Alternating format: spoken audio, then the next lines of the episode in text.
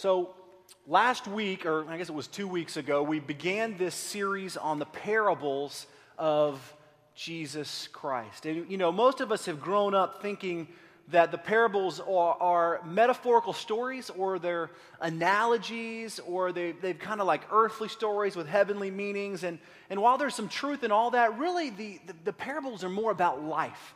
They were not told as, as something to think about when you think about heaven. Jesus spoke in them to teach people about life. They were complicated and simple. They were messy. They were, they were challenging. They were convicting. They're, they're really put there, spoken into lives of people to cause them to rethink their own life and propel them how to live. And the past two weeks, we've been exploring these parables. I'm actually going to teach from the same parable I taught from last week uh, when I had to preach up the hill. And if, if any of you folks were there, apologies. But guess what? If you hear the same thing twice, it's not going to kill you. God is just that big. So uh, maybe He'll show you in a little different light or a little different way this morning and reveal Himself um, in that way. But we're going to be in the book of Luke, chapter 18.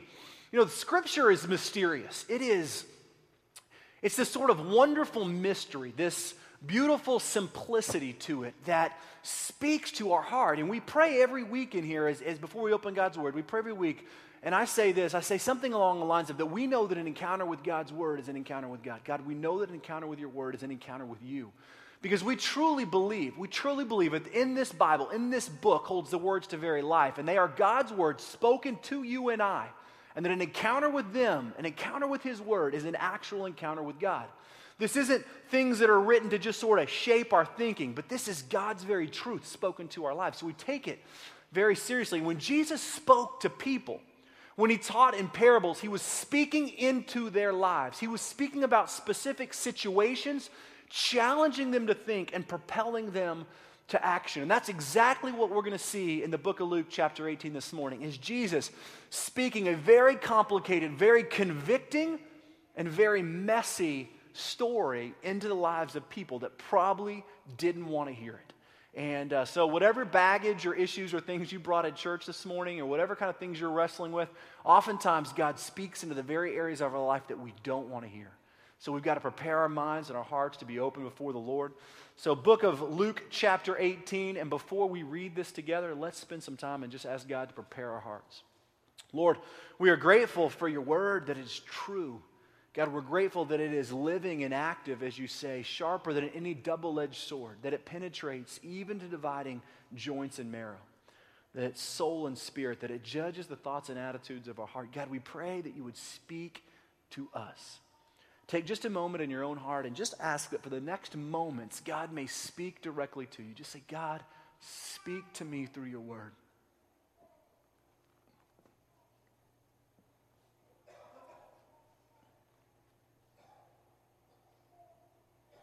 And pray for someone beside you, even if you don't know their name, even if you don't like to pray, just kind of whisper something for them. Just say, God, do something in this person's life.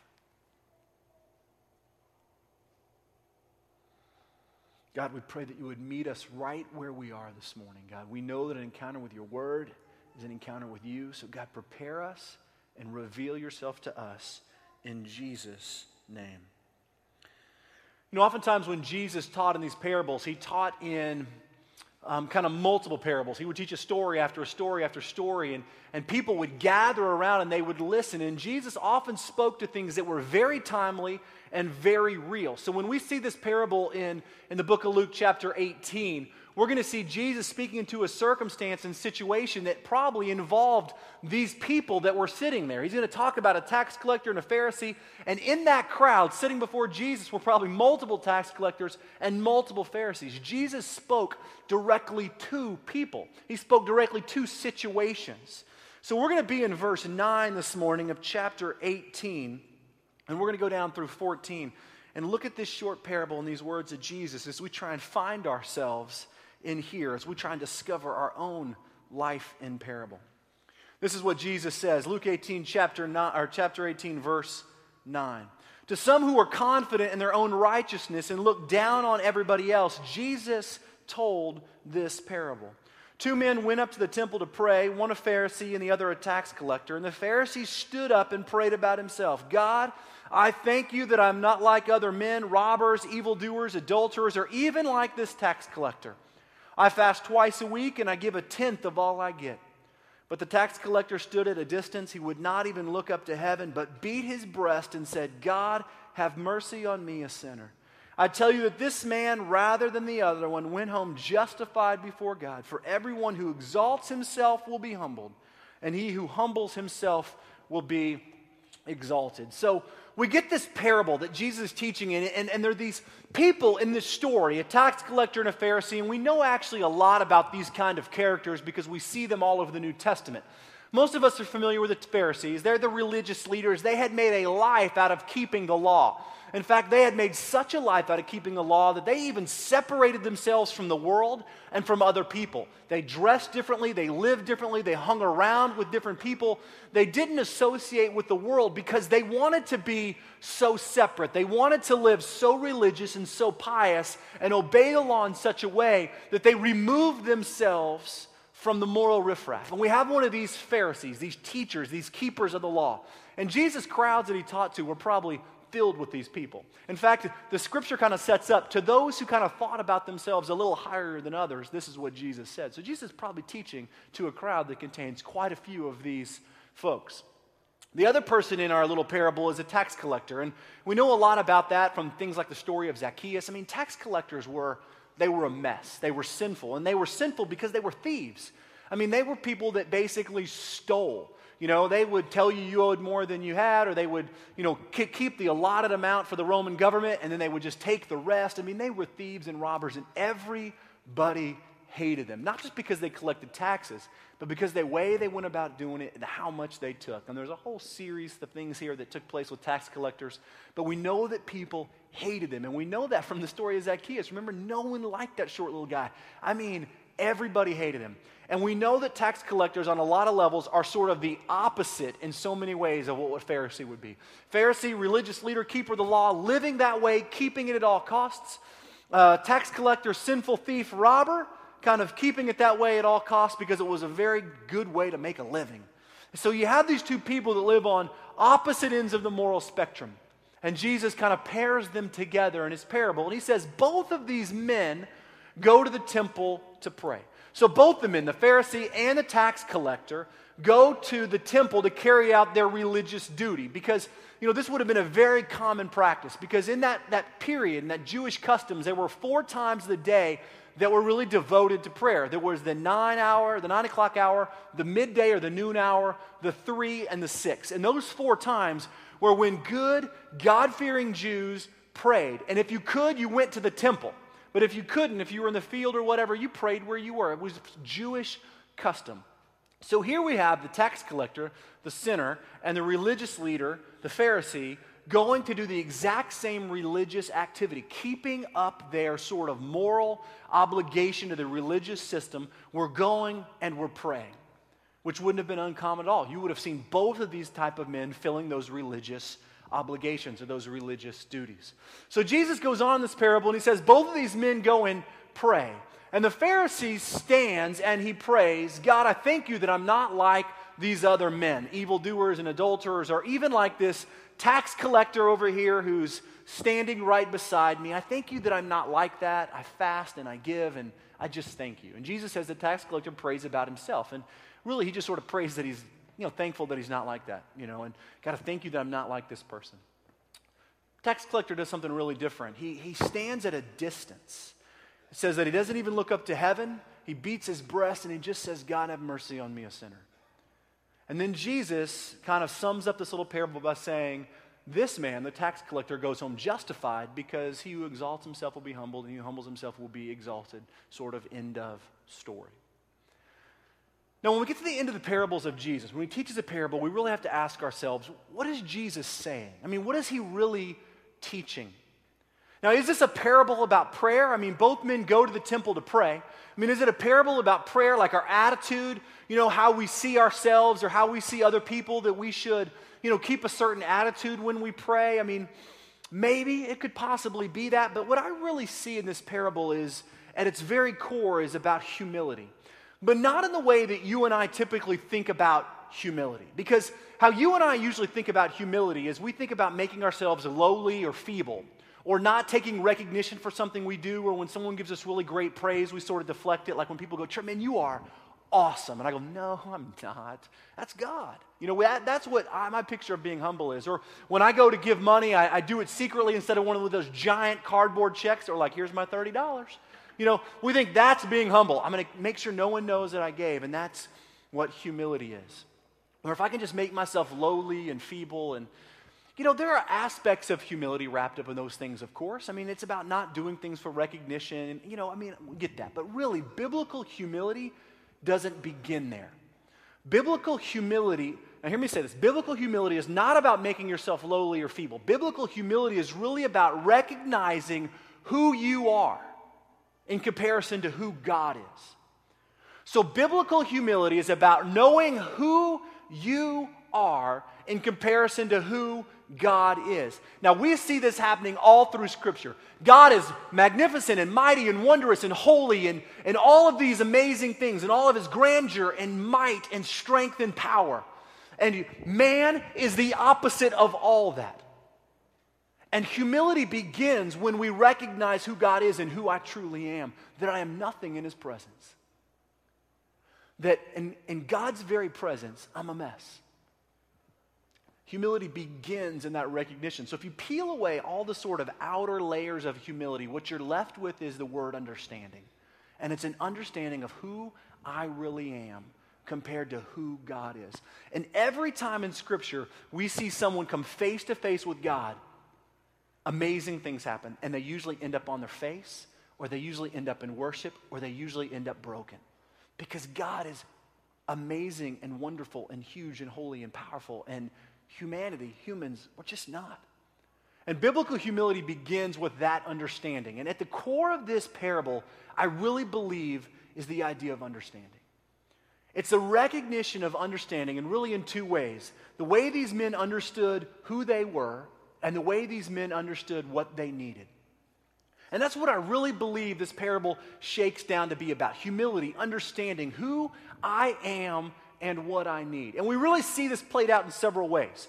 So when we look at the first one, the, the understanding of these men in terms of who they were, we can really see it played out in how they pray. I mean, when the ta- or when the Pharisee goes to pray, we see his posture. He stands and he prays. Now, that wouldn't have been uncommon at all because a Jewish prayer posture was one of standing. It was reverence. They stood out of reverence, out of respect for who God is. So it wouldn't have been all that uncommon. We see the Pharisee, the Jewish leader, doing what he should do. He stood and he prayed. Quite a different picture with the tax collector, though, isn't it? I mean, it says that he stands at a distance. The tax collector stood at a distance and he didn't even look up to heaven and he beat his breast. We get the picture the tax collector stayed back and he wouldn't even look up with his eyes, almost as if there was some kind of recognition that in the presence, when I go to pray, in the presence of this, this God, this mighty, holy, magnificent, amazing God, who am I to even approach? I can't even come close because I know who I really am. And I'm not even going to look towards heaven as if I could see God anyway, but just the mere act seemed to be irreverent. Now remember, the tax collector is sort of the, the anti Pharisee. But there was a recognition of these two men. Do you see what's going on? The Pharisee, while doing nothing wrong, didn't have the same understanding of who he really was. You know that the that that prayer that the, the tax collector prays, God have mercy on me, a sinner. You know, that Greek sentence structure, really, the definite article, the, comes before the word sinner. So, really, what that sentence translates as is God have mercy on me, or be merciful to me, the sinner. It was almost as if the tax collector got this idea that not only was he a sinner, but he was probably the sinner. I mean, we see Paul using this kind of language all the time. He goes, I am, Paul says, I am the chief of all sinners. I mean, this is Paul, writer of two thirds of the New Testament, calling himself the chief of sinners. There's an understanding, both with the tax collector and even with Paul, that compared to who God was, they were sinful people. See, humility begins with an understanding of who we truly are. Like it or not, every single one of us is a sinful person in need of the mercy of God. See, the tax collector recognized who he really was, and the Pharisee missed it. He just stood and he prayed, did nothing wrong, but somewhere deep inside of him, it's almost as if he didn't know who he was. That he thought he was a Pharisee religious leader. And he missed the fact that who he truly was was a sinful person in the presence of holy God. Now, notice in the parable, Jesus isn't telling the Pharisee he did anything wrong. But neither, both of these men had different, very different understandings of who they were. And you and I really need to come to this place. We need to come to a place where we recognize that we're not all that we think we are and that we are sinful people. Every one of us, whether you like to think that the person next to you is more sinful than you or not, doesn't matter. The fact is that you are a sinful person. We've looked at this a thousand different ways in here over the past year.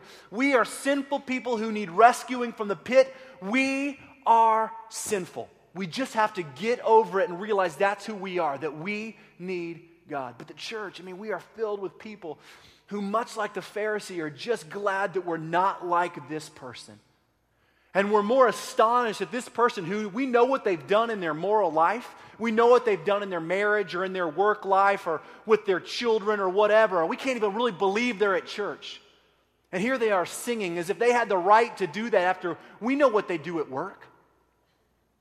That's the Pharisee. God, thank you that I am not like this man. This man right here.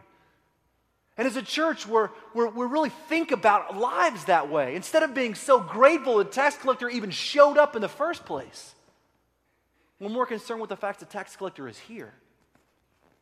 So we race out into the end of our little worship service out here and we say, hey, can you believe who came after all that? We're all sinful. We just need to get past it and realize that just because you may not have done what you think this person's done does not make you any less sinful. Period. Every single one of us is full of sin. And if you're not, or if you think you're not, First John says you're a liar. So we've all got it. So the first really picture is that these two men had very different understandings of who they were. But at the core of their hearts, they were both sinful people. Different categories of sin, but both sinful. The second thing that we really see is the difference is in their need and what they thought they needed. So the Pharisee stands up before God and he says, God, look at what I've done. I have given a tenth of all I've got, and I have fasted twice this week already. I mean, I am keeping your moral law to a perfect T. And you know what? He was. No one would argue that. From a religious kind of practice standpoint, the Pharisee had done nothing wrong. He had showed up at the temple when he was supposed to. He prayed when he was supposed to. He gave when he was supposed to. He fasted when he was supposed to. He did it right according to the picture. So he was explaining to God that he didn't really need God. Look what I've done. And I think a lot of us in our own lives, we try and do that to God. We justify some of the stuff that are happening in our lives by saying, God, look what I've done. I mean, it's been it's been a year since I've done this. Or, God, I've already been to church twice this week, or I've already gone three times this, whatever. And so we just say, God, look at what I've done. It's almost as if the Pharisee doesn't really think that he has a need. I mean, I'm supposed to go pray. It's noon, or it's nine, or it's three, or six, or whatever time it was. And so I'm just going to go and pray. But I don't really know what I should pray about because I really have kind of got it down. I don't think anybody's going to argue with that. Jesus actually doesn't call any of that into question we get an incredibly different picture with the tax collector. So, what does a tax collector do? He shows up, he stands at a distance, and it says that he beats his breast. That sort of passion that you see, that, that sort of realistic kind of, God, I am in desperate need of you. And his prayer says this only thing comes out of his mouth is, God, have mercy on me, the sinner. God, have mercy on me, the sinner. Such a different picture. It's almost as if the tax collector recognizes that he is in desperate need of God, that if he's even allowed to approach the presence of God, he needs God's mercy. The Pharisee who has no real perceived need, and the tax collector who knows he is totally and absolutely a mess. Totally and absolutely a mess. I mean, really, on the outside, these are two totally different men, right? I mean, The Pharisees doing it right. He's kept every law that he's supposed to keep. He has showed up when he's supposed to be places. He prayed, he gave, he did it all. The opposite of him was a tax collector. He had lived up until that point as a thief and sinner, and we get the picture that even after he left, he was still a tax collector. But on the inside, both of them were sinful people, and both of them had the exact same need. They needed Jesus. They needed the mercy of God. They needed the love and grace of God. And sadly, you know what? I really believe that our world and our churches are filled with people that don't recognize or haven't recognized who they really are in their own need. That our churches are filled with people, and our world, even those non believers, are filled with a misunderstanding of who they are. And then most of us pack this place thinking that we don't have any real super need. And sadly, so many of us don't know what it means to be saved. To be saved really just means to be rescued from death. And most of us treat us like treat that like it's some kind of catchphrase. We are sinful, broken people who are in desperate need of Jesus Christ. And I live right in the middle of that right in the middle of it. But we are so quick in our church settings to point the finger of the people around us based on what they've done. And we forget that we are desperately in need of Jesus ourselves. And that most of us ran face to face, face to face with our own sin before even walked in the doors this morning, and some of us even while we were sitting here. You know, a reporter asked a very prominent person um, this week on the news, a, a person that, that professes to be a Christian. They said, Why are you a Christian? And this person's response was, you know, I came to faith late in life because the precepts of Jesus Christ spoke to the kind of life I want to lead. So, why are you a Christian? Well, well, I came to Christ later in life because the precepts of Jesus Christ really spoke to the kind of life I want to lead. And I really have found this response fascinating because I truly believe it captures what so many of us feel, which is I believe in Jesus. I am a Christian because his moral teachings speak to me, because his moral precepts seem right. In the middle of a world that is chaos and amoral, the teachings of Jesus speak to me. And our churches are filled with people like that. But you know what I think is really sad is that that's not what it means to follow Jesus. Following Jesus does not mean we fall in love with his teachings, his rules, his moral precepts. Falling in love with Jesus means that I fell in love with a God who rescued me from the pit, who saved me while I was dying. In fact, if there's anything I don't like about Jesus, is that he calls me to a higher moral standard that I can't live up to. Following Christ means I am rescued and I am saved and I am absolutely unworthy to even be in the presence of God. The fact that He loves me and cares for me and scoops me up in His grace is why I love Him and why I follow Jesus. I follow Jesus because He saved me, because I have no life without Him. If we lived this way, if we truly embarked in our Christian life as saying, I follow Jesus because I have no choice, He saved me, He changed me, He redeemed my life, it would change the way we see the world and it would change the way we see other people. Because we rest, when we realize that we are a sinner saved by grace, and that that person sitting next to us is in need of the very same grace, the same grace that was new for you this morning it will change everything. When we understand that we too are needy and in need of the grace of Jesus Christ, it changes the way that we see the world. Now, for a lot of us sitting out here, this, this that's just Christian simple basics. Well, sometimes we have to remember, we have to come face to face with these things and be reminded of them over and over again. That we are sinful people in need of the grace of Jesus Christ.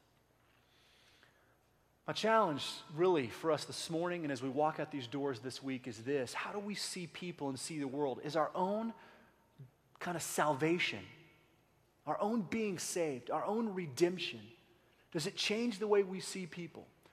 I want us to be a church, to be a community who embraces whoever wants to walk through these doors, no matter what they've done or what they're currently doing, by recognizing that they are in desperate need of Jesus the same way that I am. And that just because my life may look a little different than yours does not give me the freedom or the luxury to call you the tax collector. We are all sinful people in need of the same redemption and grace. As we prepare to close our time in worship, we're going to show this little video really more as a way of just saying, God, how do I see the world? And how does my own being saved change that? So take a look at this as we prepare our hearts to, to close our time in worship.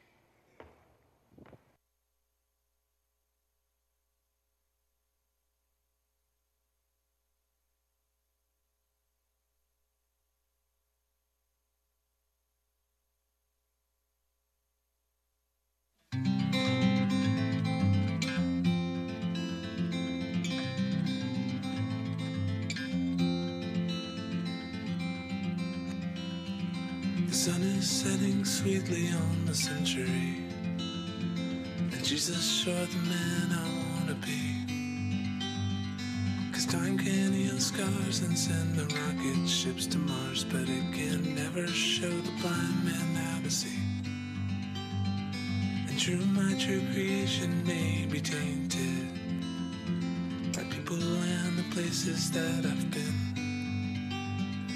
But I've met a man is listening, and I guess that that's a good place to begin. Oh, and I guess that that's a good place to begin.